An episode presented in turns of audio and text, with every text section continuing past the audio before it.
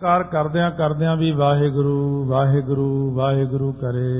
ਨਿਸ ਦਿਨ ਮੈਨੇ ਕਬੂ ਵਿਸਾਰੈ ਜਿਉ ਲੋਭੀ ਧਨ ਮੈਂ ਮਨ ਧਾਰੈ। ਕਹਿੰਦੇ ਜਿਵੇਂ ਲੋਭੀ ਬੰਦਾ ਧਨ ਦੇ ਵਿੱਚ ਮਨ ਰੱਖਦਾ ਆਪਣਾ ਇਸੇ ਤਰ੍ਹਾਂ ਗੁਰਸਿੱਖ ਦਾ ਮਨ ਨਾਮ ਦੇ ਵਿੱਚ ਹਰ ਵਕਤ ਲੋਭ ਕਰੇ ਨਾਮ ਦਾ। ਇਹ ਲਾਲਚ ਹਉ ਗੁਣ ਤਉ ਉਚਰੋ ਬਈ ਤੁਹਾਡੇ ਗੁਣ ਉਚਾਰਦਾ ਰਹਾ ਉਚਾਰਦਾ ਰਹਾ।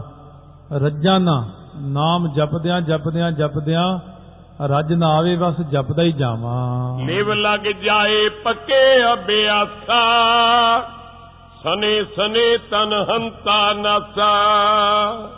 ਫੇਰ ਲਿਵ ਲੱਗ ਜਾਂਦੀ ਨਾਮ ਜਪਣ ਨਾਲ ਅਭਿਆਸ ਹੋ ਜਾਂਦਾ ਤਨ ਹੰਗਤਾ ਛੁੱਟ ਜਾਂਦੀ ਹੈ ਹੌਲੀ ਹੌਲੀ ਸਰੀਰ ਦੀ ਹੰਗਤਾ ਮਮਤਾ ਮੈਲਾਂ ਵਿਕਾਰ ਮਲ, ਵਿਖੇਪ, ਅਵਰਨ, ਸਭ ਮੈਲਾਂ ਉਤਰ ਜਾਂਦੀਆਂ ਨੇ, ਮੂਲਾ ਵਿਦਿਆ ਤੁਲਾ ਵਿਦਿਆ। ਇਹ ਹੁਣ ਤੁਹਾਡਾ ਸੁਣਿਆ ਹੋਇਆ ਹੀ ਤੁਹਾਡੇ ਕੰਮ ਆਵੇਗਾ। ਕਿਉਂ ਹੁਣ ਕਹਿਣ ਦੀ ਲੋੜ ਨਹੀਂ ਕਿ ਮੂਲਾ ਵਿਦਿਆ ਕੀ ਹੈ ਤੁਲਾ ਵਿਦਿਆ ਕੀ ਹੈ, ਵਿਖੇਪ, ਅਵਰਨ ਕੀ ਹੈ। ਇਹ ਸਾਰਾ ਕੁਝ ਸੁਣਨ ਤੋਂ ਬਾਅਦ ਫਿਰ ਸੌਖਾ ਹੋ ਜਾਂਦਾ ਹੈ। ਇਸ ਤਰ੍ਹਾਂ ਜਿੰਨੀਆਂ ਵੀ ਆਪਾਂ ਪਿੱਛੇ ਅਵਸਥਾਵਾਂ ਸੁਣੀਆਂ ਨੇ, ਇਹ ਜਿੰਨਿਆਂ ਦੀ ਵੀ ਅੱਜ ਤੱਕ ਮੈਂ ਅਵਸਥਾ ਬਣੀ ਦੇਖੀ ਹੈ ਇਹ ਪੱਕਾ ਵੀ ਉਹ 2 ਵਜੇ ਜਾਂ 3 ਵਜੇ ਉੱਠਦੇ ਨੇ। ਇਹ ਜਿਹੜੇ ਦਿਨੇ ਉੱਠਣ ਵਾਲੇ ਉਹਨਾਂ ਦੀ ਮੈਂ ਅਵਸਥਾ ਬਣੀ ਨਹੀਂ ਦੇਖੀ ਹਲੇ ਤੱਕ ਵੀ ਤੜਕੇ 7-8 ਵਜੇ ਨਹਾ ਕੇ ਅਵਸਥਾ ਬਣਦੀ ਹੋਵੇ। ਅਵਸਥਾ ਸਿਰਫ ਸਵੇਰੇ ਬਣਦੀ। ਜਦੋਂ ਵਾਹਿਗੁਰੂ ਦੇ ਬਖਸ਼ਿਸ਼ ਦੇ ਦਰਵਾਜ਼ੇ ਖੁੱਲਦੇ ਨੇ, ਉਦੋਂ ਆਪਾਂ ਸੁੱਤੇ ਪਏ ਹੁੰਦੇ ਆ ਜਦੋਂ ਫਰੀਦਾ ਰਾਤ ਕਥੂਰੀ ਵੰਡੀ ਆ, ਸੁੱਤਿਆਂ ਮਿਲਾ ਨਾ ਭਾਓ। ਉਹ ਰਾਤ ਨੂੰ ਹੀ ਤਾਂ ਵੰਡਦੇ ਨੇ ਉਹ। 12:30 1 ਵਜੇ ਤੋਂ ਬਾਅਦ 1 ਵਜੇ ਤੋਂ ਬਾਅਦ ਆਪਣਾ 12 ਵਜੇ ਤੋਂ ਲੈ ਕੇ 1:30 ਵਜੇ ਤੱਕ ਤਾਂ ਦੇਵਤਿਆਂ ਨੂੰ ਵਰਤਾਉਂਦੇ ਨੇ। 1:30 ਵਜੇ ਤੋਂ 2 ਵਜੇ ਦੇ ਦਰਮਿਆਨ ਫਿਰ ਸ਼ੁਰੂ ਹੋ ਜਾਂਦਾ, ਆਪਣੇ ਬੰਦੇ ਉੱਠਣੇ ਸ਼ੁਰੂ 2 ਸਵਾ 2 ਫਿਰ ਇਹਨਾਂ ਨੂੰ ਵਰਤਾਉਂਦੇ ਨੇ। ਫਿਰ ਜਦ ਕਿ ਜੇ ਨੂੰ ਉਹਨਾਂ ਦੇ ਕਬਾੜ ਬੰਦ ਹੋ ਜਾਂਦੇ ਨੇ, ਉਦੋਂ ਕਿ ਨੂੰ ਆਪਣੇ ਵਰਗੇ ਦੀ ਅੱਖ ਖੁੱਲਦੀ ਹੈ। ਫਿਰ ਸਾਰੀ ਜ਼ਿੰਦਗੀ ਕਹਿੰਦੇ ਮੇਰੇ ਤੇ ਬਖਸ਼ਿਸ਼ ਨਹੀਂ ਹੋਈ। ਮਹਾਰਾਜ ਕਹਿੰਦੇ ਜਦੋਂ ਸਮਾਂ ਹੁੰਦਾ ਉਦੋਂ ਆਉਂਦਾ ਨਹੀਂ, ਤੇ ਜਦੋਂ ਸਮਾਂ ਨਹੀਂ ਹੁੰਦਾ ਉਦੋਂ ਆ ਕੇ ਮੇਰੇ ਕੋਲ ਖੜ ਜਾਂਦਾ। ਇਸ ਕਰਕੇ ਜਿਹੜੀ ਆ ਨਾ ਭਿੰਨੀ ਰਹਿੰਦੜੀ ਆ ਚਮਕਨ ਤਾਰੇ ਜਾਗੈ ਸੰਤ ਜਨਾ ਮੇਰੇ RAM ਪਿਆਰੇ, ਜਿੰਨੀ ਵੀ ਕਿਰਪਾ ਹੋਣੀ ਹੈ ਰਾਤ ਨੂੰ ਹੋਣੀ ਜ਼ਿਆਦਾ। ਇਸ ਕਰਕੇ ਜੇ ਕਿਸੇ ਨੇ ਕਿਰਪਾ ਲੈਣ ਦਾ ਨਿਸ਼ਚਾ ਕੀਤਾ, ਤਾਂ ਉਹ ਰਾਤ ਨੂੰ ਬੈਠੋ ਜ਼ਿਆਦਾਤਰ। ਜਦੋਂ ਸਾਰੀ ਦੁਨੀਆ ਸੌ ਜਾਂਦੀ ਹੈ ਪਹਿਲੀ ਰਾਤ, ਚਾਹੇ ਤਾਂ 11 ਕੁ ਵਜੇ ਤੋਂ ਲੈ ਕੇ 2-3 ਵਜੇ ਤੱਕ ਸਿਮਰਨ ਕਰ ਲਓ, ਫਿਰ ਸੌਂ ਜਾਓ। 11 ਤੋਂ 12 ਕਰ ਲਓ 12 ਤੋਂ 1 ਕਰ ਲਓ, ਇਸ ਤਰ੍ਹਾਂ। ਕੀਤਾ ਜਾ ਸਕਦਾ 11 ਕੁ ਵਜੇ ਇਸ਼ਨਾਨ ਜੇ ਕਰਨਾ ਹੋਵੇ। ਉਹ ਤਾਂ ਉਹਨਾਂ ਲੋਕਾਂ ਲਈ ਪਿੱਛੇ ਜੇ ਕਥਨ ਕੀਤਾ ਸੀ, ਜਿਹੜੇ ਸਵੇਰੇ ਸਵੇਰੇ ਇਸ਼ਨਾਨ ਨਹੀਂ ਕਰਦੇ ਇੱਕ ਵਾਰੀ। ਇੱਕ ਵਾਰ ਸਵੇਰੇ ਇਸ਼ਨਾਨ ਕਰਨ ਤੋਂ ਬਾਅਦ ਫਿਰ ਆਪਾਂ ਜਦੋਂ ਮਰਜ਼ੀ ਕਰ ਸਕਦੇ ਇਸ ਤਰ੍ਹਾਂ ਇਸ਼ਨਾਨ ਕਰਕੇ ਰਾਤ ਟਿੱਕੀ ਦੇ ਵਿੱਚ ਤਾਰਿਆਂ ਦੀ ਛਾਵੇਂ ਬਹਿ ਕੇ, ਛੱਤ ਦੇ ਉੱਤੇ ਫਿਰ ਬਹਿ ਕੇ ਜਦੋਂ ਕੋਈ ਨਹੀਂ ਜਾਗਦਾ ਫਿਰ ਸਿਮਰਨ ਕਰੇ। ਸ਼ਰਵਣ ਗਿਆਨ ਮੈਂ ਪੁਨ ਲੱਗ ਜਾਏ। ਸੱਚ ਦਾ ਆਨੰਦ ਬ੍ਰਹਮ ਜਿਸ ਭਾਏ। ਫਿਰ ਇਹ ਸ਼ਰਵਣ ਗਿਆਨ ਵਿੱਚ ਲੱਗ ਜਾਵੇ, ਜਿਹੜਾ ਪਹਿਲਾਂ ਦੱਸ ਚੁੱਕੇ, ਸ਼ਰਵਣ, ਮੰਨਣ ਨਿਧਿਆਸਣ ਸ਼ਰਵਣ ਗਿਆਨ ਦੇ ਚ ਲੱਗੇ ਸੁਣੇ। ਬਾਣੀ ਕੀ ਕਹਿੰਦੀ ਹੈ? ਮੈਨੂੰ ਕੀ ਹੁਕਮ ਹੈ? ਜੇ ਇੱਕ ਇੱਕ ਪੰਕਤੀ ਵੀ ਮੰਨਣ ਲੱਗੀ ਰੋਜ਼, ਤਾਂ ਇੱਕ ਸਾਲ ਵਿੱਚ 365 ਪੰਕਤੀਆਂ ਦਾ ਹੁਕਮ ਮੰਨ ਲਿਆ। ਇੱਕ ਪੰਕਤੀ ਨੂੰ ਰੋਜ਼ ਕਮਾ ਲਓ। ਵੀ ਆਹ ਪੰਕਤੀ 'ਚ ਅੱਜ ਕੀ ਹੁਕਮ ਹੈ? ਦੂਸਰੀ ਪੰਕਤੀ 'ਚ ਕੀ ਹੁਕਮ ਹੈ? ਮਹਾਰਾਜ ਕਹਿੰਦੇ ਇਸ ਤਰ੍ਹਾਂ ਸੱਚ ਦਾ ਆਨੰਦ ਬ੍ਰਹਮ ਹੈ ਨਾ ਜਿਸ ਤਰੀਕੇ ਦੇ ਨਾਲ ਉਹਦੇ ਵਿੱਚ ਫਿਰ ਜੀਵ ਲੱਗ ਜਾਂਦਾ ਹੈ। ਕਰ ਨਿਰਨੈ ਮਨ ਦੇ ਕਰ ਸੁਨੇ ਤਜੈ ਨ ਤਬ ਸਿਮਰਨ ਨਿਤ ਬਨੇ। ਅਰੇ ਨਿਰਣਾ ਕਰੇ ਮਨ ਦੇ ਕੇ ਬਾਣੀ ਨੂੰ ਸੁਣੇ ਕੀ ਲਿਖਿਆ ਬਹੁਤ ਆਨੰਦਮਈ ਬਾਣੀ ਹੈ। ਕਿੰਨਾ ਆਨੰਦ ਹੈ ਬਾਣੀ ਅੰਦਰ। ਇੱਕ ਇੱਕ ਪੰਕਤੀ ਬਹੁਤ ਅਮੋਲਕ ਪੰਕਤੀ ਆਨੰਦ ਸਾਹਿਬ ਦੇ ਅੰਦਰ ਦੇਖੋ ਤਾਂ ਕਿੰਨੀਆਂ ਮੋਲਕ ਪੰਕਤੀਆਂ ਜਪਜੀ ਸਾਹਿਬ ਪੜ੍ਹਦੇ ਆ ਫਿਰ ਸ੍ਰੀ ਸੁਖਮਨੀ ਸਾਹਿਬ ਦੇ ਵਿੱਚ ਕਿੰਨਾ, ਇਤਨਾ ਭੰਡਾਰਾ ਸੁਖਮਨੀ ਸਾਹਿਬ ਦੇ ਵਿੱਚ, ਜਿਵੇਂ ਕੋਈ ਮਹਾਂਪੁਰਸ਼ ਕਹਿੰਦੇ ਸੀ। ਕਹਿੰਦੇ ਜੇ ਗੁਰੂ ਗ੍ਰੰਥ ਸਾਹਿਬ ਦਾ ਸਾਰ ਤਤ ਦੇਖਣਾ ਸੁਖਮਨੀ ਸਾਹਿਬ ਹੈ ਸਾਰਾ। ਕਿਉਂ ਕਦੇ ਵੀ ਕਥਾ ਕਰੀਏ, ਗੁਰੂ ਗ੍ਰੰਥ ਸਾਹਿਬ ਦੇ ਵਿੱਚ ਕਥਾ ਲੈ ਕੇ ਸ਼ੁਰੂ ਤੋਂ ਅਖੀਰ ਤੱਕ ਸੁਖਮਨੀ ਸਾਹਿਬ ਦੀ ਪੰਕਤੀ ਹਰ ਸ਼ਬਦ ਵਿੱਚ ਕੋਈ ਨਾ ਕੋਈ ਢੁਕ ਜਾਂਦੀ ਆ ਕੇ। ਇਸ ਕਰਕੇ ਸਾਰ ਤਤ ਨਿਚੋੜ ਹੈ ਸਾਰਾ। ਤਾਂ ਮਹਾਰਾਜ ਕਹਿੰਦੇ ਨੇ ਕਿ ਅਰਥਾਂ ਦੀ ਵਿਚਾਰ ਜ਼ਰੂਰ ਕਰੇ। ਬਹੁਤ ਕੁਛ ਹੈ ਸੁਖਮਨੀ ਸਾਹਿਬ ਦੇ ਜੀ ਡੂੰਗਾ ਡੂੰਗਾ ਹੋਰ ਡੂੰਗਾ ਪਰ ਨਿਰਣਾ ਕਰਨਾ ਪੈਂਦਾ। ਜਦੋਂ ਤੱਕ ਆ ਸਾਰੀ ਚੀਜ਼ ਆਪਾਂ ਹੁਣ ਤੱਕ ਸੁਣੀ ਨਹੀਂ ਸੀ, ਬੜੀ ਡੂੰਘਾਈ ਹੈ ਇਹਦੇ 'ਚ ਹਾਲੇ ਤੁਸੀਂ ਇਹ 25% ਸੁਣਿਆ, ਜਿਹੜਾ ਸੁਣਿਆ 15 ਦਿਨ 'ਚ, ਇਹਦਾ ਵਿਸਥਾਰ ਜ਼ਿਆਦਾ ਨਹੀਂ ਕੀਤਾ, ਚੱਲਵਾ ਜਾਂ ਵਿਸਥਾਰ ਹੈ ਜਿਹੜੇ ਗਿਆਨਵਾਨ ਲੋਕ ਨੇ, ਜਿਹੜੇ ਸਾਡੇ ਉਸਤਾਦ ਨੇ, ਜਿਹੜੇ ਬਹੁਤ ਮਹਾਪੁਰਖਾਂ ਤੋਂ ਅੱਗੇ ਤੱਕ ਸਾਡੇ ਤੋਂ ਵੀ ਪੜ੍ਹੇ ਹੋਏ ਨੇ, ਜੇ ਉਹ ਇਹ ਸੁਣਨਗੇ, ਕਹਿੰਦੇ ਕੀ ਨਿਆਣੇ ਵਾਲੀਆਂ ਗੱਲਾਂ ਸੁਣਾ ਕੇ ਆਇਆ ਸੰਗਤ ਨੂੰ ਉੱਥੇ? ਇਹ ਕੋਈ ਤੂੰ ਸੁਣਾ ਕੇ ਆਇਆ? ਇਹਦੇ ਵਿੱਚ ਆ ਨਹੀਂ ਗੱਲ ਸੁਣਾਈ ਆ ਨਹੀਂ ਸੁਣਾਈ। ਫਿਰ ਉਹਨਾਂ ਨੂੰ ਹੱਥ ਜੋੜ ਕੇ ਕਹਿਣਾ ਪੈਂਦਾ, ਭਾਈ, ਉਹ ਸਾਡੀ ਸੰਗਤ ਹਾਲੇ ਨਵੀਂ ਨਵੀਂ ਆ ਤਾਂ ਪਹਿਲੀ ਵਾਰ ਸੁਣਿਆ ਉਹਨਾਂ ਨੇ।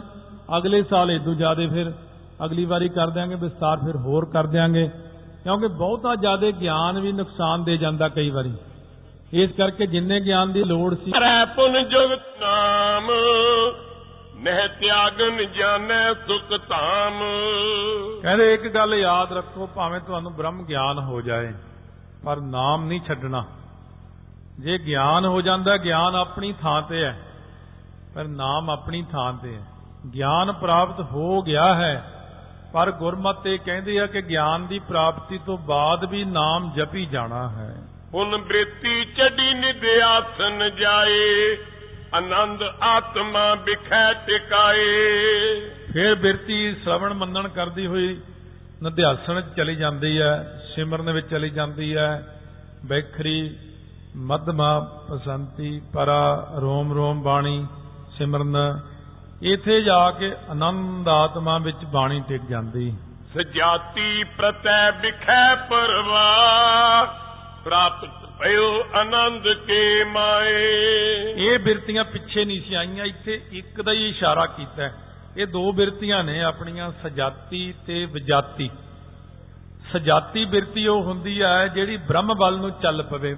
ਇਹ ਇੱਥੇ ਆ ਕੇ ਹੁਣ ਸਜਾਤੀ ਬਿਰਤੀ ਤੇ ਵਿਜਾਤੀ ਬਿਰਤੀ ਜਿਹੜੀ ਇਹ ਸਰਵਣ ਮੰਨਣ ਨਿਧਿਆਸਣ ਦਾ ਹੀ ਹਿੱਸਾ ਹੈ।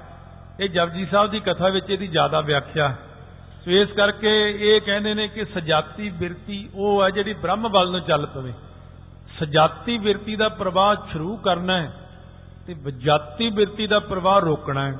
ਵਿਜਾਤੀ ਬਿਰਤੀ ਉਹ ਹੁੰਦੀ ਜੀ ਵਿਜਾਤੀ, ਉਲਟ। ਸਾਡੀ ਜਾਤੀ ਤੋਂ ਉਲਟ ਮਤਲਬ ਕਿ ਔਗਣ ਜਿਹੜੇ ਨੇ ਔਗਣਾਂ ਦੇ ਪ੍ਰਵਾਹ ਨੂੰ ਰੋਕ ਕੇ ਸਜਾਤੀ ਬਿਰਤੀ ਨੂੰ ਚੱਲਣ ਦੇਣਾ ਵਿਜਾਤੀ ਬਿਰਤੀ ਨੂੰ ਰੋਕ ਦੇਣਾ ਇਸ ਤਰ੍ਹਾਂ ਕਰਦਿਆਂ ਕਰਦਿਆਂ ਮਨ ਬ੍ਰਹਮ ਗਿਆਨ 'ਚ ਜੁੜਦਾ ਹੈ। ਤਬ ਵੀ ਨਾਹਿਨ ਨਾਮ ਵਿਸਾਰੋ ਹਿਰਦੈ ਵਿਖੈ ਕੈ ਮੁਖੋ ਉਚਾਰੋ। ਇਹ ਕਹਿੰਦੇ ਗਿਆਨ ਹੋ ਵੀ ਜਾਵੇ ਫੇਰ ਵੀ ਹਿਰਦੇ ਦੇ ਵਿੱਚ ਹਰ ਜਨ ਸਿਮਰੋ ਹਿਰਦੈ RAM ਸੋ ਹਰ ਜਨ ਕੋ ਅਪਦਾ ਨਿਕਟ ਨਾ ਆਵੇ, ਪੂਰਨ ਦਾਸ ਕੇ ਕਾਮ। ਸੋ ਇਸ ਪ੍ਰਕਾਰ ਮਹਾਰਾਜ ਕਹਿੰਦੇ ਨੇ ਕਿ ਹਿਰਦੈ ਹਰ ਹਰ ਹਰ ਤੁਹਾਨੂੰ ਉਪਜੀ। ਜਿਹੜਾ ਹੈ ਅੰਦਰ ਗਿਆਨ ਹੋ ਜਾਂਦਾ ਹੈ, ਪ੍ਰਕਾਸ਼ ਹੋ ਜਾਂਦਾ ਹੈ, ਸਭ ਕੁਝ ਠੀਕ ਹੈ। ਪਰ ਨਾਮ ਨਹੀਂ ਛੱਡਣਾ। ਬ੍ਰਹਮ ਗਿਆਨੀ ਤਾਈਓ ਮਾਲਾ ਫੜ ਕੇ ਰੱਖਦੇ ਨੇ। ਭਾਵੇਂ ਬ੍ਰਹਮ ਗਿਆਨ ਵਿੱਚ ਵੀ ਚਲੇ ਜਾਣ, ਤਾਂ ਵੀ ਉਹ ਵਾਹਿਗੁਰੂ ਵਾਹਿਗੁਰੂ ਵਾਹਿਗੁਰੂ ਮੂੰਹ ਨਾਲ ਵੀ ਕਰਦੇ ਰਹਿੰਦੇ ਨੇ। ਕਿਉਂਕਿ ਬ੍ਰਹਮ ਗਿਆਨ ਜਿਹੜਾ ਸੰਪੂਰਨ ਹੈ ਉੱਥੇ ਤੱਕ ਤਾਂ ਕੋਈ ਜਾਂਦਾ ਹੀ ਨਹੀਂ। ਉੱਥੇ ਤੱਕ ਚਲਿਆ ਜਾਵੇ ਫਿਰ ਉਹ ਰਹਿੰਦਾ ਹੀ ਥੋੜੇ ਦਿਨ ਹੈ।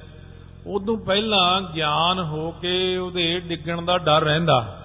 ਸਿਥਲ ਹੋ ਜਾਂਦਾ ਕਈ ਵਾਰੀ। ਉਹਦੇ ਲਈ ਲੋੜ ਪੈਂਦੀ ਹੈ ਸਿਮਰਨ ਦੀ।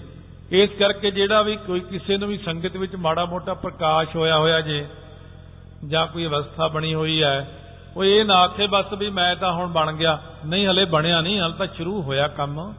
ਇਹ ਬਿਰਤੀਆਂ ਨੂੰ ਟਿਕਾਉਣਾ ਪੈਂਦਾ। ਅਮ, ਸਿਮਰਨ ਦੇ ਆਸਰੇ। ਇਹਨਾਂ ਨੂੰ ਸਿਮਰਨ ਦਾ ਆਸਰਾ ਨਾਮ ਕੇ ਧਾਰੇ ਖੰਡ ਬ੍ਰਹਿਮੰਡ ਨਾਮ ਕੇ ਧਾਰੇ ਸਗਲਾ ਆਕਾਰ ਨਾਮ ਦੇ ਆਸਰੇ ਤਾਂ ਤਾਰੇ ਟਿਕੇ ਖੜੇ ਨੇ ਅਸਮਾਨ 'ਚ। ਨਾਮ ਦੇ ਆਸਰੇ ਹੀ ਆਪਣੀ ਬਿਰਤੀ ਟਿਕਦੀ ਹੈ। ਨਾਮ ਦੇ ਆਸਰੇ ਬ੍ਰਹਮ ਗਿਆਨ ਟਿਕਦਾ ਹੈ। ਹੁਣ ਸਖਿਆਤ ਕਾਰ ਹੋਏ ਜਾਏ ਤਬ ਇੱਕ ਹੋਏ ਆਪੇ ਮਿਟ ਜਾਏ। ਹਾਂ ਇੱਥੇ ਆ ਕੇ ਆਪਾ ਮਿਟਦਾ ਜਿੱਥੇ। ਜਦੋਂ ਸਾਖਿਆਤਕਾਰ ਬ੍ਰਹਮ ਹੋ ਜਾਂਦਾ ਹੈ, ਬ੍ਰਹਿਮੰਡਾਂ ਵਿੱਚ ਜੋਤ ਨਜ਼ਰ ਆਉਂਦੀ ਹੈ, ਆਪਣੇ ਅੰਦਰ ਬਾਹਰ ਜਦੋਂ ਇੱਕ ਰੂਪ ਹੋ ਜਾਂਦਾ ਹੈ, ਉੱਥੇ ਜਾ ਕੇ ਸਭ ਕੁਝ ਮਿਟ ਜਾਂਦਾ ਹੈ। ਉੱਥੇ ਤਾਂ ਆਪਣੇ ਆਪ ਹੀ ਜਾਪ ਹੁੰਦਾ ਹੈ, ਜੋ ਬੋਲਤ ਹੈ ਮਿਰਗ ਮੀਨ ਪੰਖੇਰੂ, ਸੋ ਬਿਨ ਹਰ ਜਾਪਤ ਹੈ ਨਹੀਂ ਹੋਰ। ਕੰਧਾਂ ਵਿੱਚ ਜਾਪ, ਧਰਤੀ ਚੋਂ ਜਾਪ, ਤੱਤਾਂ ਚੋਂ ਜਾਪ, ਪਾਣੀ ਚੋਂ ਜਾਪ ਫਿਰ ਹਰ ਜਗ੍ਹਾ ਜਾਪ ਹੀ ਜਾਪ ਹੈ। ਜਬ ਲਗ ਆਪਾ ਜਾਣੈ ਨਿਆਰਾ ਨੈ ਅਭੇਦਤਾ ਭਲੀ ਪ੍ਰਕਾਰਾ। ਜਦੋਂ ਤੱਕ ਆਪਣੇ ਆਪ ਨੂੰ ਆਪਾਂ ਵੱਖਰਾ ਸਮਝਦੇ ਆਂ ਉਦੋਂ ਤੱਕ ਆਪਣਾ ਵਾਹਿਗੁਰੂ ਨਾਲ ਮਿਲਾਪ ਨਹੀਂ ਹੁੰਦਾ। ਇਹ ਠੀਕ ਆ ਕਿ ਆਪਾਂ ਗੰਦੇ ਆਂ ਮਾੜੇ ਆਂ ਔਗਣਾ ਦੇ ਭਰੇ ਆਂ ਮੈਲਾ ਮਨ ਹੈ ਮਲ ਵਖੇਪ ਵਰਨ ਹੈ ਕਾਮ ਕ੍ਰੋਧ ਲੋਭ ਮੋਹ ਹੰਕਾਰ ਨਿੰਦਾ ਚੁਗਲੀ ਬਦੀ ਬਖੀਲੀ ਹੈ। ਇਹ ਠੀਕ ਆ ਕਿ ਆਪਾਂ ਮਾੜੇ ਆਂ, ਹੋਰ ਮਾੜੇ ਆਂ, ਹੋਰ ਮਾੜੇ ਆਂ, ਕੀੜੇ ਆਂ, ਗੰਦਗੀ ਦੇ। ਪਰ ਮਹਾਰਾਜ ਨੇ ਕੱਲ ਕੀ ਸਮਝਾਇਆ? ਕਹਿੰਦੇ, ਇੱਕ ਗੱਲ ਯਾਦ ਰੱਖੋ ਵੀ ਇੰਨੇ ਵੀ ਮਾੜੇ ਨਹੀਂ। ਉਹ ਕਿਉਂ? ਕਿਉਂਕਿ ਆਪਣੇ ਅੰਦਰ ਉਸੇ ਦੀ ਹੋਈ ਜੋਤ ਵੀ ਤਾਂ ਹੈ ਨਾ। ਉਹ ਜੋਤ ਵਾਹਿਗੁਰੂ ਦੀ ਜੋ ਸਾਡੇ ਅੰਦਰ ਹੈ ਤੇ ਉਹ ਵਾਹਿਗੁਰੂ ਜੋ ਜੋਤ ਰੂਪ ਹੈ, ਇਹ ਦੋਨੋਂ ਤਾਂ ਇੱਕ ਨੇ ਨਾ। ਕਹਿੰਦੇ, ਤੁਸੀਂ ਆਪਣੇ ਗੰਦਗੀ ਨੂੰ ਇੱਕ ਪਾਸੇ ਕਰਕੇ ਇਹਦਾ ਧਿਆਨ ਛੱਡ ਕੇ ਇੱਕ ਆਪਣੀ ਆਤਮਾ ਤੇ ਇੱਕ ਪ੍ਰਮਾਤਮਾ। ਇਹ ਦੋਨਾਂ ਵਿੱਚ ਏਕਤਾ ਕਰੋ। ਉਹ ਬਾਕੀ ਦੀ ਚੀਜ਼ ਛੱਡ ਦਿਓ। ਜਿਵੇਂ ਜੀਵ ਦੀ ਅਲਪਗਤਾ ਛੱਡ ਦਿੱਤੀ ਸੀ ਕੱਲ ਇਹ ਜੀਵ ਦਾ ਜੰਮਣਾ, ਮਰਨਾ, ਭੁੱਖ, ਪਿਆਸ, ਹਰਖ, ਸੋਗ ਫਿਰ ਆਇਆ ਸੀ ਇਹਦਾ ਅਧੀਨਤਾ। ਗੁਲਾਮ ਰਹਿੰਦਾ, ਕਰਮਾਂ ਦੇ ਬੰਧਨ ਵਿੱਚ ਪਿਆ ਰਹਿੰਦਾ ਹੈ। ਇਸ ਤਰ੍ਹਾਂ ਦੇ ਸਾਰੇ ਔਗਣ ਭੁੱਲ ਕੇ ਇੱਕ ਆਪਣੇ ਆਤਮਾ ਨੂੰ ਦੇਖੋ। ਮਨ ਤੂੰ ਜੋਤ ਸਰੂਪ ਹੈ। ਆਪਣਾ ਮੂਲ ਪਛਾਣ ਮਨ ਹਰ ਜੀ ਤੇਰਾ ਨਾਲ ਹੈ, ਗੁਰਮਤੀ ਰੰਗ ਮਾਣ, ਮੂਲ ਪਛਾਣੈ ਤਾਂ ਸੋ ਜਾਣੈ, ਮਰਨ ਜੀਵਨ ਕੀ ਸੋਝੀ ਹੋਈ?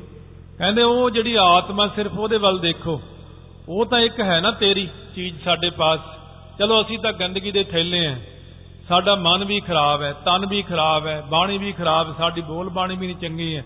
ਅਸੀਂ ਅਪਵਿੱਤਰ ਹਾਂ ਪਰ ਤੇਰੀ ਜਿਹੜੀ ਬਖਸ਼ੀ ਹੋਈ ਆਤਮਾ ਮੇਰੇ ਹਿਰਦੇ 'ਚ ਹੈ, ਉਹ ਤਾਂ ਪਵਿੱਤਰ ਹੈ ਨਾ। ਉਹਦਾ ਤੇ ਤੇਰਾ ਮਿਲਾਪ ਹੋ ਜਾਵੇ ਤਾਂ ਮੇਰਾ ਆਪਣੇ ਆਪ ਹੋ ਜਾਵੇਗਾ। ਕਿਉਂਕਿ ਪ੍ਰਕਾਸ਼ ਹੋਣ ਦੀ ਦੇਰ ਹੈ। ਯੋ ਮਹਾਰਾਜ ਅੱਗੇ ਬੇਨਤੀਆਂ ਕਰੇ ਜਬ ਲਗ ਆਪਾ ਜਾਣੈ ਨਿਆਰਾ ਮੈਂ ਅਭੇਦਤਾ ਭਲੀ ਪ੍ਰਕਾਰਾ। ਜਦੋਂ ਤੱਕ ਆਪਣਾ ਆਪ ਨਿਆਰਾ ਜਾਣਦਾ ਹੈ ਉਦੋਂ ਭੇਦਤਾ ਉਦੋਂ ਤੱਕ ਨਹੀਂ ਹੁੰਦੀ ਕਿ ਮੈਂ ਵੱਖਰਾ ਹਾਂ। ਉਹ ਵੱਡਾ ਹੈ ਮੈਂ ਛੋਟਾ ਹਾਂ ਮੈਂ ਪਾਪੀ ਹਾਂ ਉਹ ਉੱਜਲ ਹੈ। ਇਸ ਤਰ੍ਹਾਂ ਵਖਰੇਵਾ ਉਦੋਂ ਕਰੀ ਜਾਂ ਨਿਮਰਤਾ ਦਿਖਾਉਣੀ ਹੋਵੇ। ਵਾਸਤਵ ਦੇ ਵਿੱਚ ਤਾਂ ਇਹ ਜਾਣ ਲੈਣਾ ਕਿ ਉਹ ਬ੍ਰਹਮ ਮੇਰੇ ਅੰਦਰ ਹੈ, ਮੇਰੇ ਬਾਹਰ ਹੈ।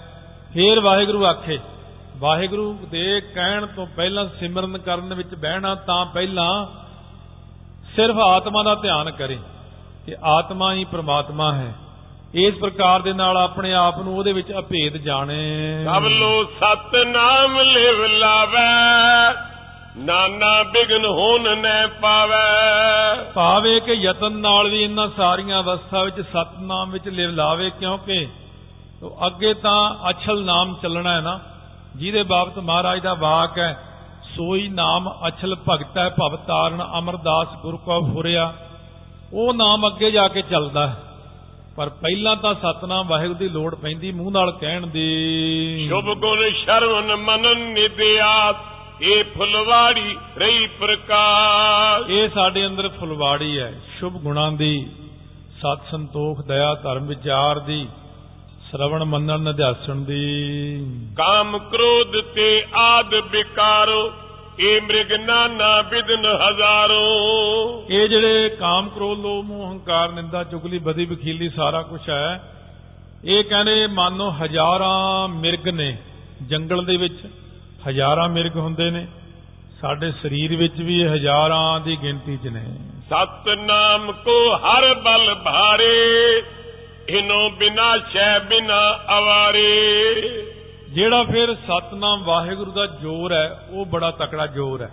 ਜਿਹੜੇ ਕਾਮ ਕ੍ਰੋਧ ਆਦਿਕ ਮਿਰਗਾਂ ਨੂੰ ਨਾਸ਼ ਕਰੇ ਕਾਮ ਕ੍ਰੋਧ ਮਦ ਮਤਸਰ ਤ੍ਰਿਸ਼ਨਾ ਬਿੰਸ ਜਾਹੇ ਹਰ ਨਾਮ ਉਚਾਰੀ। ਇਸ ਕਰਕੇ ਨਾਮ ਦੇ ਉਚਾਰਨ ਨਾਲ ਹੀ ਇਹ ਕਾਮ ਕ੍ਰੋਧ ਲੋਭ ਮੋਹ ਹੰਕਾਰ ਹੁਣੀ ਦੌੜ ਜਾਂਦੇ ਨੇ। ਨਿਦਿਆਸਨ ਲਗ ਚਹਿ ਸਹਾਏ ਰਥੀ ਮਹਾਰਥੀ ਹੈ ਜਿਸ ਭਾਏ। ਸ਼ਰਵਣ ਮੰਨਣ ਤੇ ਨਿਧਿਆਸਣ ਤੱਕ ਸਹਾਇਤਾ ਚਾਹੁੰਦਾ ਹੈ। ਜਿਵੇਂ ਇੱਕ ਯੋਧਾ ਹੁੰਦਾ ਰੱਥੀ ਇੱਕ ਮਹਾਰਥੀ ਇੱਕ ਅਤਰਥੀ ਰੱਥੀ ਜੋ ਦਸਾਂ ਨਾਲ ਲੜੇ ਜਾਂ 100 ਨਾਲ ਲੜੇ ਫਿਰ ਉਸ ਤੋਂ ਬਾਅਦ ਆਉਂਦਾ ਮਹਾਰਥੀ ਜੋ ਹਜ਼ਾਰਾਂ ਨਾਲ ਲੜੇ। ਉਹਨੂੰ ਵੀ ਸਹਾਇਤਾ ਦੀ ਲੋੜ ਪੈਂਦੀ ਹੈ। ਉਸ ਤੋਂ ਬਾਅਦ ਆਉਂਦਾ ਹੈਗਾ ਯੋਧਾ ਅਤਰਥੀ ਜਿਹਨੂੰ ਹੋਰ ਕਿਸੇ ਲੋੜ ਨਹੀਂ। ਉਹ ਕੱਲਾ ਹੀ ਯੋਧਾ ਬੜਾ ਹੁੰਦਾ ਜੰਗ ਵਿੱਚ। ਇਸ ਪ੍ਰਕਾਰ ਸ਼ਰਵਣ, ਮੰਨਣ ਅਧਿਆਸਣ ਤੱਕ ਦੀ ਅਵਸਥਾ ਵਿੱਚ ਸਹਾਇਤਾ ਦੀ ਲੋੜ ਪੈਂਦੀ ਹੈ। ਸੰਤ ਸਹਾਈ RAM ਕੇ, ਸੰਤ ਸਹਾਈ ਪ੍ਰੇਮ ਕੇ, ਉਦੋਂ ਤੱਕ ਲੋੜ ਹੈ। ਹੈ ਅਤਰਥੀ ਗਿਆਨ ਸਖਿਆਤ ਸਗਰੇ ਬਿਗਨ ਕਰਤ ਐਸ਼ਾ ਹੁਣ ਜਿਹੜਾ ਅਤਰਥੀ ਆ ਉਹ ਕੌਣ ਹੈ ਜਿਹਨੂੰ ਸਾਖਿਆਤਤਾ ਹੋ ਜਾਂਦੀ ਹੈ? ਬ੍ਰਹਮ ਗਿਆਨੀ। ਬ੍ਰਹਮ ਦੇ ਵਿੱਚ ਚਲਿਆ ਜਾਂਦਾ ਹੈ ਜੋ। ਕਹਿੰਦੇ ਉਹਨੂੰ ਹੁਣ ਲੋੜ ਨਹੀਂ ਪੈਂਦੀ। ਉਹਦੇ ਸਾਰੇ ਵਿਘਨ ਆਪਣੇ ਆਪ ਹੀ ਦੂਰ ਹੋ ਜਾਂਦੇ ਹਨ। ਜਾ ਸਹਾਇਕ ਕੀਨੈ ਧਰੈ ਜੁਤੀ ਅਗਿਆਨ ਵਿਕਾਰਨ ਹਰੈ। ਉਹ ਨਹੀਂ ਚਾਹੁੰਦਾ ਕਿਸੇ ਦੀ ਸਹਾਇਤਾ। ਉਹਨੂੰ ਨਾਮ ਦੀ ਸਹਾਇਤਾ ਮਿਲ ਗਈ ਹੈ। ਸਾਰੇ ਵਿਘਨ ਵਿਕਾਰ ਸਭ ਚੀਜ਼ਾਂ ਉਹਦੀਆਂ ਖਤਮ ਹੋ ਜਾਂਦੀਆਂ ਸਾਲਾਈ ਸਾਲਾਹੋ ਤਬਲੋ ਸੁਰਤ ਨ ਮਿਲੈ ਬ੍ਰਹਮ ਮੈਂ ਜਬ ਲੋ ਜਦੋਂ ਤੱਕ ਬ੍ਰਹਮ ਦੇ ਵਿੱਚ ਸੁਰਤ ਨਹੀਂ ਮਿਲਦੀ ਉਦੋਂ ਤੱਕ ਸਾਲਾਹੀ ਸਾਲਾਹੇ। ਇਤੀ ਸੁਰਤ ਨਾ ਪਾਈ ਆ ਇੰਨਾ ਨਹੀਂ ਤੈਨੂੰ ਗਿਆਨ ਕਿ ਜਦੋਂ ਤੱਕ ਨਦੀਆਂ ਆਤਾ ਵਾਹ ਪਵੈ ਸਮੁੰਦ ਨਾ ਜਾਣੀਆਂ ਹੈ। ਜਦੋਂ ਤੱਕ ਨਦੀਆਂ ਤੇ ਵਾੜੇ ਸਮੁੰਦਰ 'ਚ ਜਾ ਨਹੀਂ ਮਿਲਦੇ, ਉਹ ਨਹੀਂ ਰੁਕਦੇ ਰਾਤ, ਦਿਨ। ਗਰਮੀ, ਸਰਦੀ, ਬਰਸਾਤ ਝਲਦੇ ਨੇ। ਨਦੀ ਤੁਰੀ ਰਹਿੰਦੀ ਤੁਰੀ ਰਹਿੰਦੀ। ਸਮੁੰਦਰ 'ਚ ਜਾ ਮਿਲਦੀ ਤਾਂ ਰੁਕ ਜਾਂਦੀ ਹੈ ਉਦੋਂ ਪਹਿਲਾਂ ਕਹਿੰਦੇ, ਤੈਨੂੰ ਵੀ ਨਹੀਂ ਰੁਕਣਾ ਚਾਹੀਦਾ। ਸਲਾਉਂਦੇ ਜਾਓ ਸਲਾਉਂਦੇ ਜਾਓ ਸਲਾਉਂਦੇ ਜਾਓ। ਜਦ ਉਹਦੇ ਵਿੱਚ ਲੀਨ ਹੋ ਜਾਵਾਂਗੇ ਫਿਰ ਆਪਾਂ ਨੂੰ ਰੁਕਣ ਦੀ ਲੋੜ ਨਹੀਂ ਫਿਰ ਤਾਂ ਮੰਜ਼ਿਲ ਆ ਜਾਂਦੀ ਹੈ। ਸਭ ਲੋ ਸਤ ਨਾਮ ਕੋ ਸਿਮਰਨ ਰਹੋ ਸਲਾਹ ਹੈ ਪ੍ਰਭ ਕੋ ਨਿਸ ਦਿਨ। ਉਦੋਂ ਤੱਕ ਸਤਨਾਮ ਸ੍ਰੀ ਵਾਹਿਗੁਰੂ ਸਾਹਿਬ ਜੀ। ਸਤਨਾਮ ਸ੍ਰੀ ਵਾਹਿਗੁਰੂ ਸਾਹਿਬ। ਉਦੋਂ ਤੱਕ ਸਿਮਰਨ ਕਰੀ ਜਾਓ ਕਰੀ ਜਾਓ ਕਿਉਂਕਿ ਇਹ ਜਿਹੜਾ ਗਿਆਨ ਸੁਣਿਆ ਖੁਸ਼ਕ ਹੈ। ਵਿਦਾਂਤ ਖੁਸ਼ਕ ਹੁੰਦਾ ਹੈ। ਪਰ ਆਪਾਂ ਇਹਨੂੰ ਕਾਫੀ ਵਿਦਾਂਤ ਨੂੰ ਸੁਨਿਗਧ ਕਰਕੇ ਸੁਣਾਇਆ ਵਿਦਾਂਤ ਖੁਸ਼ਕੀ ਪਾ ਦਿੰਦਾ ਬੰਦੇ ਅੰਦਰ। ਪਰ ਇਹ ਜੇ ਗੁਰਬਾਣੀ ਦੀਆਂ ਤੁਕਾਂ ਦੇ ਨਾਲ ਜਾਂ ਸਮਝਾਉਣ ਵਾਲਾ ਬੰਦਾ ਹੋਵੇ ਫੇਰ ਖੁਸ਼ਕੀ ਪੈਦਾ ਨਹੀਂ ਹੁੰਦੀ ਅੰਦਰ। ਇਮ ਸਤਗੁਰ ਕੋ ਮਤ ਪਹਿਚਾਨ ਸੂਖਮ ਮਤ ਤੇ ਨਿਸ਼ਚੈ ਠਾਨ। ਇਸ ਤਰ੍ਹਾਂ ਸਤਿਗੁਰੂ ਦਾ ਮਤ ਹੈ ਉਹਨੂੰ ਪਹਿਚਾਨਣਾ ਕਰੋ। ਸੂਖਮ ਮਤ ਹੈ। ਉਹਦੇ ਸੂਖਮ ਮਤ ਨੂੰ ਗ੍ਰਹਿਣ ਕਰਕੇ ਨਿਸ਼ਚਾ ਕਰੋ। ਏਕ ਰੂਪ ਹੋਵਨ ਲਗ ਨੀਕੇ ਸਤ ਨਾਮ ਸਿਮਰੈ ਵਿੱਚ ਜੀ ਕੇ ਜਦੋਂ ਤੱਕ ਆਪਾਂ ਵਾਹਿਗੁਰੂ ਨਾਲ ਇੱਕ ਮਿੱਕ ਨਹੀਂ ਹੋ ਜਾਂਦੇ ਉਦੋਂ ਤੱਕ ਆਪਣੇ ਮਨ ਦੇ ਅੰਦਰ ਵਾਹਿਗੁਰੂ ਵਾਹਿਗੁਰੂ ਕਰਨਾ ਕਦੋਂ ਤੱਕ ਕਰਨਾ ਕਿੰਨਾ ਕੁ ਕਰਨਾ ਮਹਾਰਾਜ ਕਹਿੰਦੇ ਸਵਾਸ ਸਵਾਸ ਸਾਸ ਸਾਸ ਸਿਮਰੋ ਗੋਬਿੰਦ। ਮਨ ਅੰਤਰ ਕੀ ਉਤਰਾ ਚਿੰਦ ਕਹਿੰਦੇ ਕਰੋ ਤਾਂ ਸਹੀ ਸਵਾਸ ਸਵਾਸ ਸਿਮਰਨ ਕਰੋ। ਪ੍ਰਭ ਕੀ ਭਗਤ ਨਹੀਂ ਕਬ ਤਿਆਗੈ ਸਾਖਿਆਤ ਲਗ ਉਰ ਅਨਰਾਗੈ। ਪ੍ਰਭੂ ਦੀ ਭਗਤੀ ਨਾ ਤਿਆਗੋ ਕਦੇ ਨਾ ਤਿਆਗੋ। ਜਦ ਤੱਕ ਉਹ ਸਾਖਿਆਤ ਨਹੀਂ ਹੁੰਦਾ ਜਦ ਤੱਕ ਰੋਟੀ ਨਹੀਂ ਮਿਲਦੀ ਘਰੇ ਬੈਠ ਭੁੱਖ ਲੱਗੀ ਆਪਾਂ ਰੌਲਾ ਪਾਈ ਜਨੇ ਰੋਟੀ ਰੋਟੀ ਲੋਟੀ ਲਿਆਂਦੀ ਬਣੀ ਨਹੀਂ ਰੋਟੀ ਕੀ ਕਾਰਨ ਹੈ? ਰੌਲਾ ਪੈਂਦਾ। ਜਿਉਂ ਹੀ ਥਾਲੀ ਅੱਗੇ ਟੇਕੀ ਰੋਟੀ ਦੀ ਬੋਲਣਾ ਬੰਦ ਬੁਰਕੀ ਮੂੰਹ ਜੋ ਪੈ ਗਈ। ਮਹਾਰਾਜ ਕਹਿੰਦੇ ਜਦ ਤੱਕ ਉਹਦੀ ਪ੍ਰਾਪਤੀ ਨਹੀਂ ਉਦੋਂ ਤੱਕ ਕਿਉਂ ਛੱਡਣਾ ਵਾਹਿਗੁਰੂ ਵਾਹਿਗੁਰੂ ਕਰਨਾ? ਜਦੋਂ ਵਾਹਿਗੁਰੂ ਸਾਖਿਆਤ ਸਾਹਮਣੇ ਖੜੇ ਹੋ ਜਾਣਗੇ ਪ੍ਰਕਾਸ਼ ਹੋ ਜਾਣਗੇ ਫਿਰ ਆਪਣੇ ਆਪ ਹੀ ਤੁਹਾਡਾ ਬੋਲਣਾ ਚੁੱਪ ਹੋ ਜਾਵੇ। ਸਾਲਾਈ ਸਾਲਾ ਮਝਾਰ ਇਹ ਆਸ਼ਾ ਗੁਰ ਕੀਨ ਉਚਾਰ। ਗੁਰਾਂ ਨੇ ਆਸ਼ਾ ਉਚਾਰਨ ਕੀਤਾ ਹੈ। ਇਹ ਸਾਲਾਹੀ ਜੋ ਸਲਾਉਣੇ ਯੋਗ ਵਾਹਿਗੁਰੂ ਹੈ ਉਹ ਸਲਾਉਤਾ ਦੇ ਵਿੱਚ ਹੀ ਹੈ। ਵਾਹਿਗੁਰੂ ਵਾਹਿਗੁਰੂ ਕਰਦਿਆਂ ਹੀ ਵਾਹਿਗੁਰੂ ਨੇ ਮਿਲਣਾ ਹੈ। ਸਾਖਿਆਤ ਪਰ ਤੁਕ ਜੈ ਬਨੇ ਤਹਾਂ ਭਗਤ ਸ਼੍ਰੀ ਨਾਨਕ ਭਨੇ। ਸੋ ਜਿੱਥੇ ਸਾਖਿਆਤਤਾ ਦੇ ਉੱਤੇ ਤੁਕ ਬਣੀ ਹੈ ਉੱਥੇ ਗੁਰੂ ਨਾਨਕ ਦੇ ਮਹਾਰਾਜ ਸੱਚੇ ਪਾਤਸ਼ਾਹ ਨੇ ਭਗਤੀ ਦਾ ਹੀ ਵਰਣਨ ਕੀਤਾ ਹੈ। ਜੋ ਤੁਧ ਭਾਵੈ ਸਾਈ ਭਲੀਕਾਰ ਤੂੰ ਸਦਾ ਸਲਾਮਤ ਨਿਰੰਕਾਰ। ਜੋ ਤੁਹਾਨੂੰ ਭਾਉਂਦੀ ਆ ਉਹੀ ਕਾਰ ਭਲੀ ਹੈ। ਇਹ ਨਿਰੰਕਾਰ ਜੀ ਤੁਸੀਂ ਸਦਾ ਸਲਾਮਤ ਹੋ। ਸ਼ਰਨ ਮਦਨ ਨਿਧਿਆਸਨ ਪਾਛੇ ਪ੍ਰਭ ਭਾਣਾ ਪੁਨ ਮਾਨੈ ਆਛੇ। ਕਹਿੰਦੇ ਹੁਣ ਇਹ ਨਹੀਂ ਕਿ ਮੈਂ ਸੁਣਦਾ ਹਾਂ ਮੈਂ ਮੰਨਦਾ ਮੈਂ ਕਮਾਉਂਦਾ ਹਾਂ। ਸਭ ਗੱਲਾਂ ਠੀਕ ਹੈ ਪਰ ਇਹਦੇ ਨਾਲ ਨਾਲ ਭਾਣਾ ਮੰਨਣਾ ਸਭ ਤੋਂ ਵੱਡੀ ਗੱਲ ਹੈ ਗੁਰਮੁਖ ਤੇਰਾ ਭਾਣਾ ਭਾਵੈ। ਜਦ ਤੱਕ ਭਾਣਾ ਨਹੀਂ ਮੰਨਦੇ ਉਦੋਂ ਤੱਕ ਭਗਤੀ ਸੰਪੂਰਨ ਨਹੀਂ ਹੁੰਦੀ ਸਾਖਿਆਤ ਕੀ ਤੁਕ ਕੇ ਨੇਰੇ ਚਾਰ ਹੀ ਥਾਨ ਕਈ ਚੌਂਬੇਰੇ। ਇਹ ਸਾਖਿਆਤ ਦੀ ਤੁਕ ਚਾਰ ਵਾਰੀ ਜੋ ਤੁਧ ਭਾਵੈ ਸਾਈ ਭਲੀਕਾਰ ਤੂੰ ਸਦਾ ਸਲਾਮ ਨਿਰੰਕਾਰ ਕਹੀ ਹੈ। ਸ਼ਰੁਤ ਮੈਂ ਮਹਾਵਾਕ ਜਿਮ ਚਾਰ ਤਿਮ ਜਪਜੀ ਮੈਂ ਚਾਰ ਉਚਾਰ। ਜਿਵੇਂ ਵੇਦਾਂ ਦੇ ਵਿੱਚ ਚਾਰ ਮਹਾਵਾਕ ਨੇ ਇਸ ਤਰ੍ਹਾਂ ਜਪਜੀ ਸਾਹਿਬ ਦੇ ਵਿੱਚ ਚਾਰ ਵਾਰੀ ਮਹਾਵਾਕ ਉਚਾਰਿਆ। ਮਿਲਿਓ ਭਗਤ ਸੋ ਗਿਆਨ ਬਖਾਨਾ ਕਲ ਮੈਂ ਕੇਵਲ ਨੈ ਸ਼ੁਭ ਜਾਨਾ। ਸੋ ਇਹ ਜਿਹੜਾ ਹੈ ਭਗਤੀ ਤੇ ਗਿਆਨ ਕਥਨ ਕੀਤਾ ਹੈ। ਕਲਯੁਗ ਦੇ ਵਿੱਚ ਇਹ ਸਾਰਿਆਂ ਨਾਲੋਂ ਸ਼ੁਭ ਹੈ ਫੋਕਟ ਗਿਆਨ ਨਹੀਂ ਚੱਲਣਾ ਹੁਣ। ਕੱਲਾ ਕੱਲਾ ਗਿਆਨ ਪਹਿਲਾਂ ਚੱਲਦਾ ਸੀਗਾ ਹੁਣ ਭਗਤੀ ਦੇ ਵਿੱਚ ਮਿਲਿਆ ਹੋਇਆ ਗਿਆਨ ਹੀ ਕਰਮ ਕਰਦਾ ਹੈ। ਸ਼ੁਭ ਗਤ ਤੂੰ ਕੋਈ ਨਰ ਪਾਵੈ ਸੁਨ ਬ੍ਰਹਮ ਗਿਆਨ ਵਿਗੜ ਬੋ ਜਾਵੇਂ। ਕਹਿੰਦੇ ਹੁਣ ਬ੍ਰਹਮ ਗਿਆਨ ਸੁਣਿਆ ਆਪਾਂ 15 ਦਿਨ ਲੱਗ ਗਏ ਆਪਾਂ ਨੂੰ ਬ੍ਰਹਮ ਗਿਆਨ ਸੁਣਦਿਆਂ ਕਹਿੰਦੇ ਇਹਨੂੰ ਸੁਣ ਕੇ ਬਹੁਤੇ ਬੰਦੇ ਤਾਂ ਵਿਗੜ ਜਾਂਦੇ ਨੇ। ਅਸਲ ਗਿਆਨ ਨੂੰ ਤਾਂ ਪਹੁੰਚਦੇ ਨਹੀਂ ਗਏ ਜਿਵੇਂ ਉੱਥੇ ਦੇ ਪੰਡਤ ਜਿਹੜੇ ਕਾਸ਼ੀ ਦੇ ਬੜੇ ਪਰੇਸ਼ਾਨ। ਇੱਕ ਵਾਰ ਦੀ ਗੱਲ ਮਿਲਣ ਗਏ ਸਿੰਘ।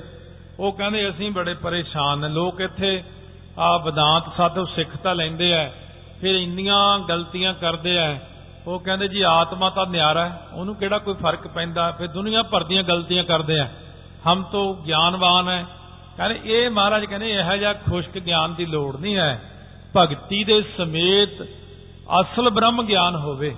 ਇਹ ਨਕਲੀ ਬ੍ਰਹਮ ਗਿਆਨੀ ਜਿਹੜੇ ਨੇ ਐਸੇ, ਜਿਨ੍ਹਾਂ ਨੂੰ ਐਸਾ ਗਿਆਨ ਹੋ ਜਾਂਦਾ ਹੈ ਸੁਣ ਸੁਣ ਕੇ।